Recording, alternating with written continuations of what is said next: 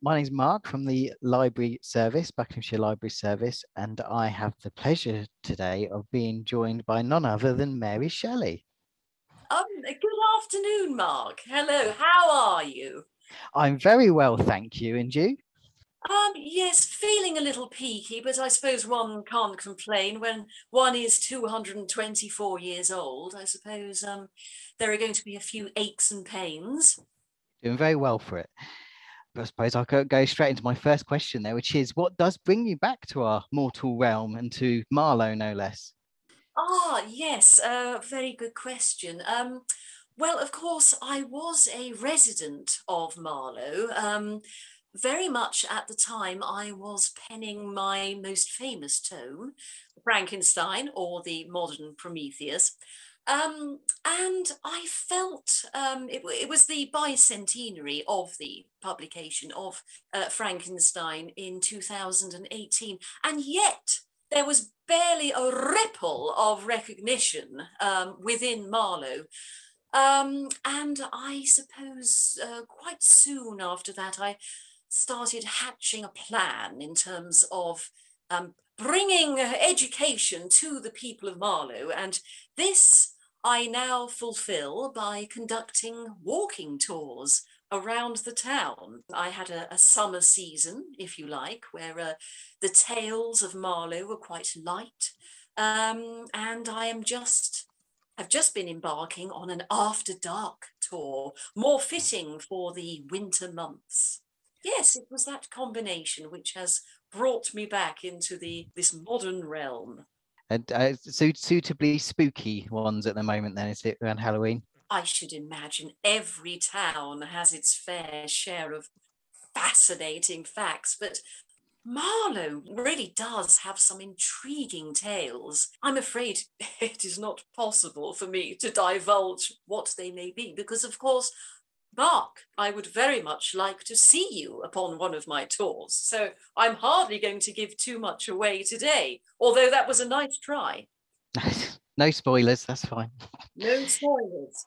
When you were writing Frankenstein, um, and I must admit, many of my questions do focus on Frankenstein, as much of the conversation does around you. Um, did you have any idea, maybe even hope, of how just how popular Frankenstein would become? Obviously at the time there was there was a lot of shall we say experimentation going on. There were many scientists doing some very peculiar things. Um, so there was a real appetite for the idea of, of, a, of a mad scientist if you like. I, I suppose i was very much influenced by that. Um, and when the novel then was published um, under a pseudonym, um, I hasten to add, I knew the appetite was there. It was not necessarily an enormous surprise. Of course, my mother was a published author herself, and my father. Um, we were a, a, literary family, so it was not an utterly alien experience. And of course, I, I was with my, my darling Percy. Um, so the literary world was very much a feature of my life. Um, but in terms of the um, incredible sales of my humble tome. Yes, I, I suppose that was rather a, a revelation um, and rather splendid. And the fact that, um, as I say, despite the rather muted response to the uh, bicentenary in 2018, there is clearly an appetite still for um, for Mary Shelley um, as the my, my my humble tours have been um, very popular so far ironically lead to you kind of achieving kind of literary immortality. He's, he said to the dead author. I think I'm described as the uh, the first in the sort of gothic horror genre. I was first, which is um, it's always nice to be first at something. And and the fact that it is still talked about, films are made, it is performed. The, the image of um, Frankenstein's monster is is, is such a strong image uh, still within people's minds in, in, in the common psyche. So um, yes, that is a tremendous thrill. Yes, delightful. Yes, I, I don't know if there's many, if, if there's any, possibly other than Dracula, um, any anything that has been adapted more. It's got to be up there. Do you have any particular favourites? Oh, let me see. Well, um, yes, possibly would have to be uh, the Young Frankenstein by Mel Brooks, um, because I, you know, I'm not adverse to a sense of humour, um, and there are certain aspects of that which uh, are, are, rather jovial and amusing. So, uh, yes, I think if I was to pick one out, it would have to be that one. Marty Feldman. Great I mean, he, uh, if I'd known about him, the writing of, of um, uh, the modern Prometheus, I, maybe I could have sort of slipped that character in somewhere. But uh, yes, yes, marvelous, absolute genius. And you mentioned being the first for the Gothic horror, and I think the other genre you're often credited as creating with Frankenstein is um, science fiction. Did you get that feeling when writing it that you were creating something new, a new kind of story? I mean, I was very well read. I, I started reading, funnily enough, developing my, my study of languages at my mother's grave. For my father would encourage me to trace the uh, motifs upon my mother's grave with my fingers. And that is how I developed my understanding of letters and the English language.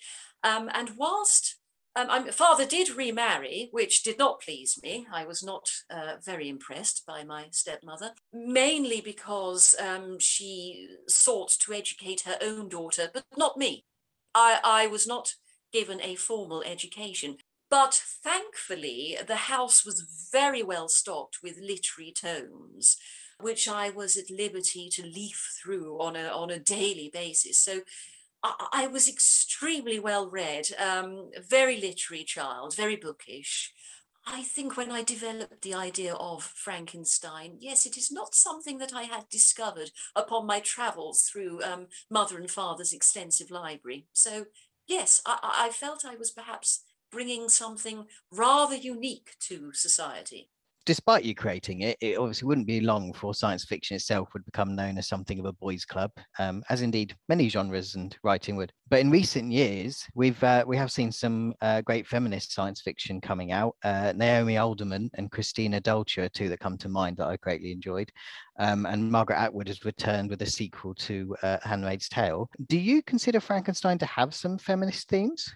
Well, you see, what you have to understand um, at the time, it was very much a a male world. Um, and whilst there were women doing monumental things, my mother, for instance, w- was a wonderful woman. Um, one might argue was championing um, women's rights a hundred years before the suffragettes, or hundred years or more before the suffragettes, for instance. It has to be said that um, women do not feature greatly in my work, and I was forced to publish it under a mm-hmm. pseudonym, that, that of a, um, a, a, male pseudonym, just to have the have the credibility, which which is um, outrageous, outrageous, Mark. That was the way of the world at the time. And I still had the satisfaction that people digested, enjoyed, were enthralled by my work, which was, of course, undertaken by a woman. Yeah, the female characters in the book certainly don't fare well. There's an argument to be made. Does how how would the creature turn out with the more feminine aspects of the creation of life of birth of a motherly loving figure how just how different the book would have been probably not anywhere near as entertaining but yes, it would not perhaps um, have been so entertaining. It would, would probably have been a much um, much happier tone with a with a pleasant ending, with everyone living comfortably and um, being more content. Yes, yes, definitely. And probably wouldn't be quite as well remembered in that case. I mean, my next question was about how much of a struggle it has been taken seriously as a woman. I think you've kind of covered that, though. It's, um, you said you had to initially publish it under a male name. Yes, indeed. Uh, I was not alone in that, of course. I mean, the, the Brontes, uh, George Eliot, etc. Yes, uh, um, I'm afraid we were all doing it at that time. These are the depths to which we had to stoop. I'm afraid, pretending to be men. I mean, you also mentioned your own learn, your own teaching yourself. You're learning the um, the cl- the various classics, and Frankenstein itself has many literary references within it. Can you talk about any of some of the big influences on on creating that story? Really, for me, the main influences were all the scientific discoveries that were going on at the time. I mean, it, it was um, it was rife.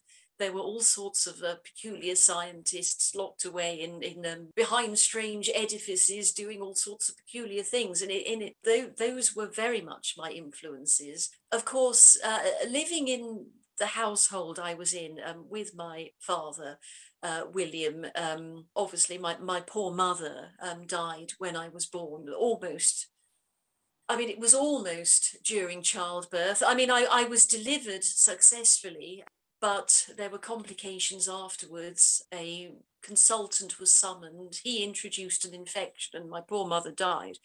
Um, but nevertheless, the, the legacy was there of all her great works, her library, we had literary figures visiting the house constantly. And indeed, that is how I, I met my Percy. Father wasn't pleased. He wasn't pleased that um, I took Percy to mother's grave, and um, and then eventually we sort of ran off to Switzerland with uh, with Byron, and um, obviously sat by Lake Geneva telling our ghostly tales which is where my ideas were were spawned for Frankenstein. But I did write most of it in Marlow, I have to say. But the seed was sown amongst um, very literary people, so I, I, was surrounded by them. Yes, it is fair to say there were many influences. And you mentioned the writing there, and you you did you did write plenty of other books. Did you ever feel frustration frustration that Frankenstein kind of overshadowed your body of work as a whole?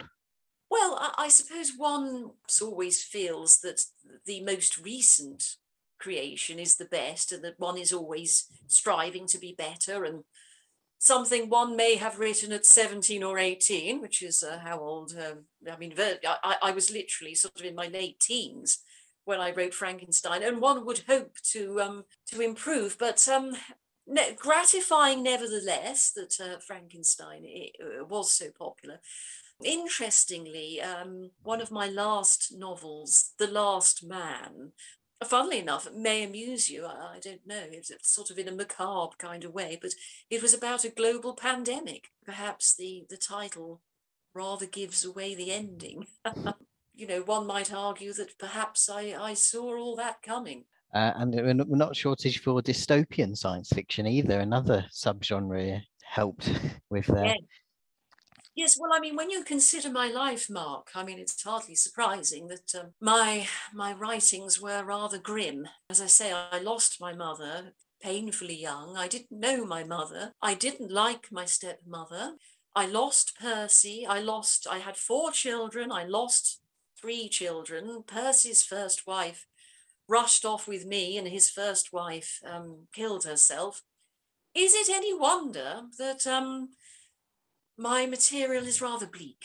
However, I do have my my my dear surviving son Percy was actually a real a real rock to me, and um, he wasn't like me really. He was not really a literary sort of chap. He was um, quite sporty and he was into rugger, all that type of thing. And um, but he was a real rock to me, and and um, yes, I I I lived with him um, in my dotage, if you could call that at the call call it that. Although um, I, I, um, I might be talking to you now, Mark, but I did not live to a particularly ripe age, unfortunately.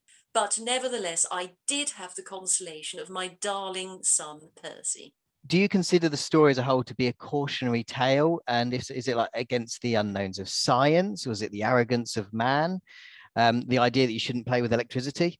Certainly the arrogance of man. Obviously, um, stepping into the modern world um, as I am just at the moment, no one really learnt from my prophecies, did they? No one read Frankenstein and, and appeared to learn anything um, because the arrogance of man continues, does it not? Um, and now we are having to um, stop uh, an enormous ocean going liner, aren't we? And it is going to take several years to bring it all to a stop and try and turn it round. Considering it as a warning for the future, how do you think we're doing?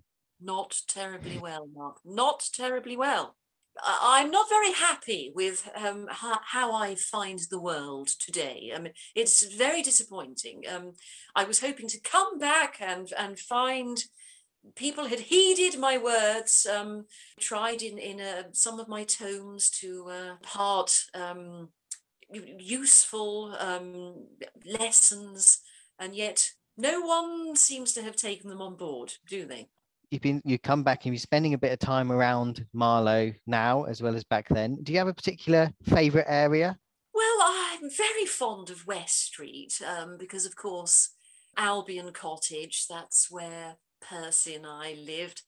I say I'm fond of it. It was actually a, a, very sort of large, drafty place, quite damp. And we were very near um, Sir William Borlase's School for Boys, which was very um, well. It, it, had been opened a, a, couple of hundred years before, in um, 1624, um, and I think um, just before the time we were living there, they installed both a brew house and a whipping house. So if the boys weren't um, sort of singing bawdy songs due to all the sort of um, alcoholic beverages they had imbibing imbibing throughout the day, yes, if they were not singing these bawdy songs, they were being howled, but for for they were in being flogged in the uh, in the whipping house.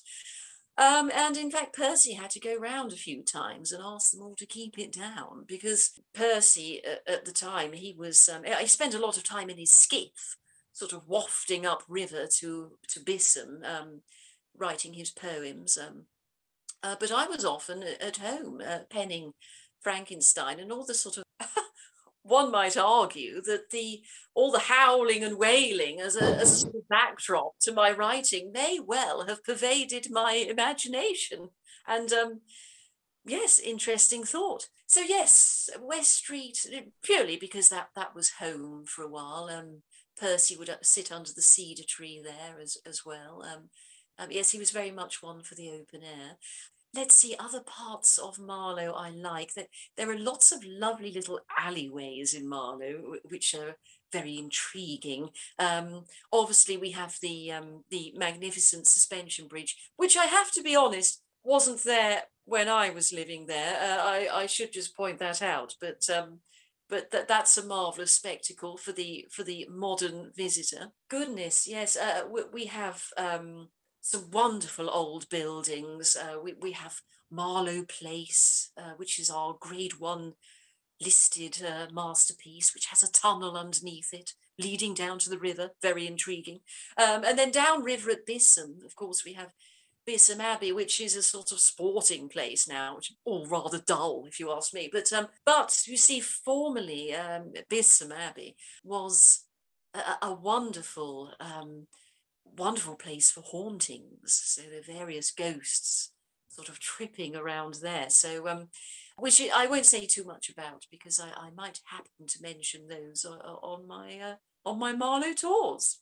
Where where can people find you or your tour at? Oh well, thank you, Mark. Well, apparently there's a thing called Google, and I mean, if you just type in Mary does Marlow, various things pop up. And uh, uh, we're on sort of various, um, I, have been told to say this. I don't know what any of this means, Mark, quite frankly, but, um, but my acolytes tell me to say that we are on a, a thing called Face, Facebook, um, and another thing called, um, what's that, Instant Mash. No, no, no, I beg your pardon, Instagram, in, in, in Instagram.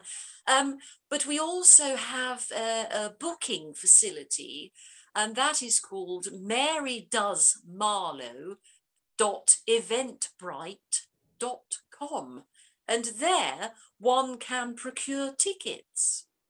Wonderful. I'm hopefully you'll get a few more take ups i'd love to be able to come down at some point myself.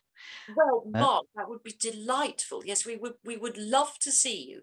But I hope you have a strong stomach because some of the some of my after dark tales are um which shall we say very intriguing, a little disturbing, um, but very appropriate for a dark winter's evening. Sounds wonderfully macabre.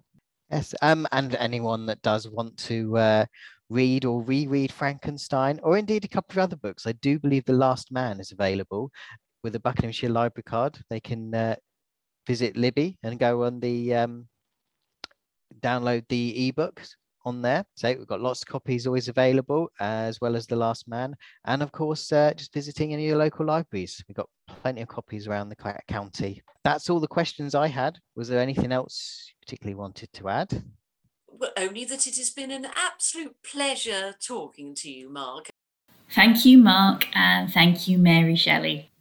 You can find more podcasts on the Bucks History Festival website, and you can connect with us online at Twitter and at Facebook, where we are at HistFestBucks. Bye bye.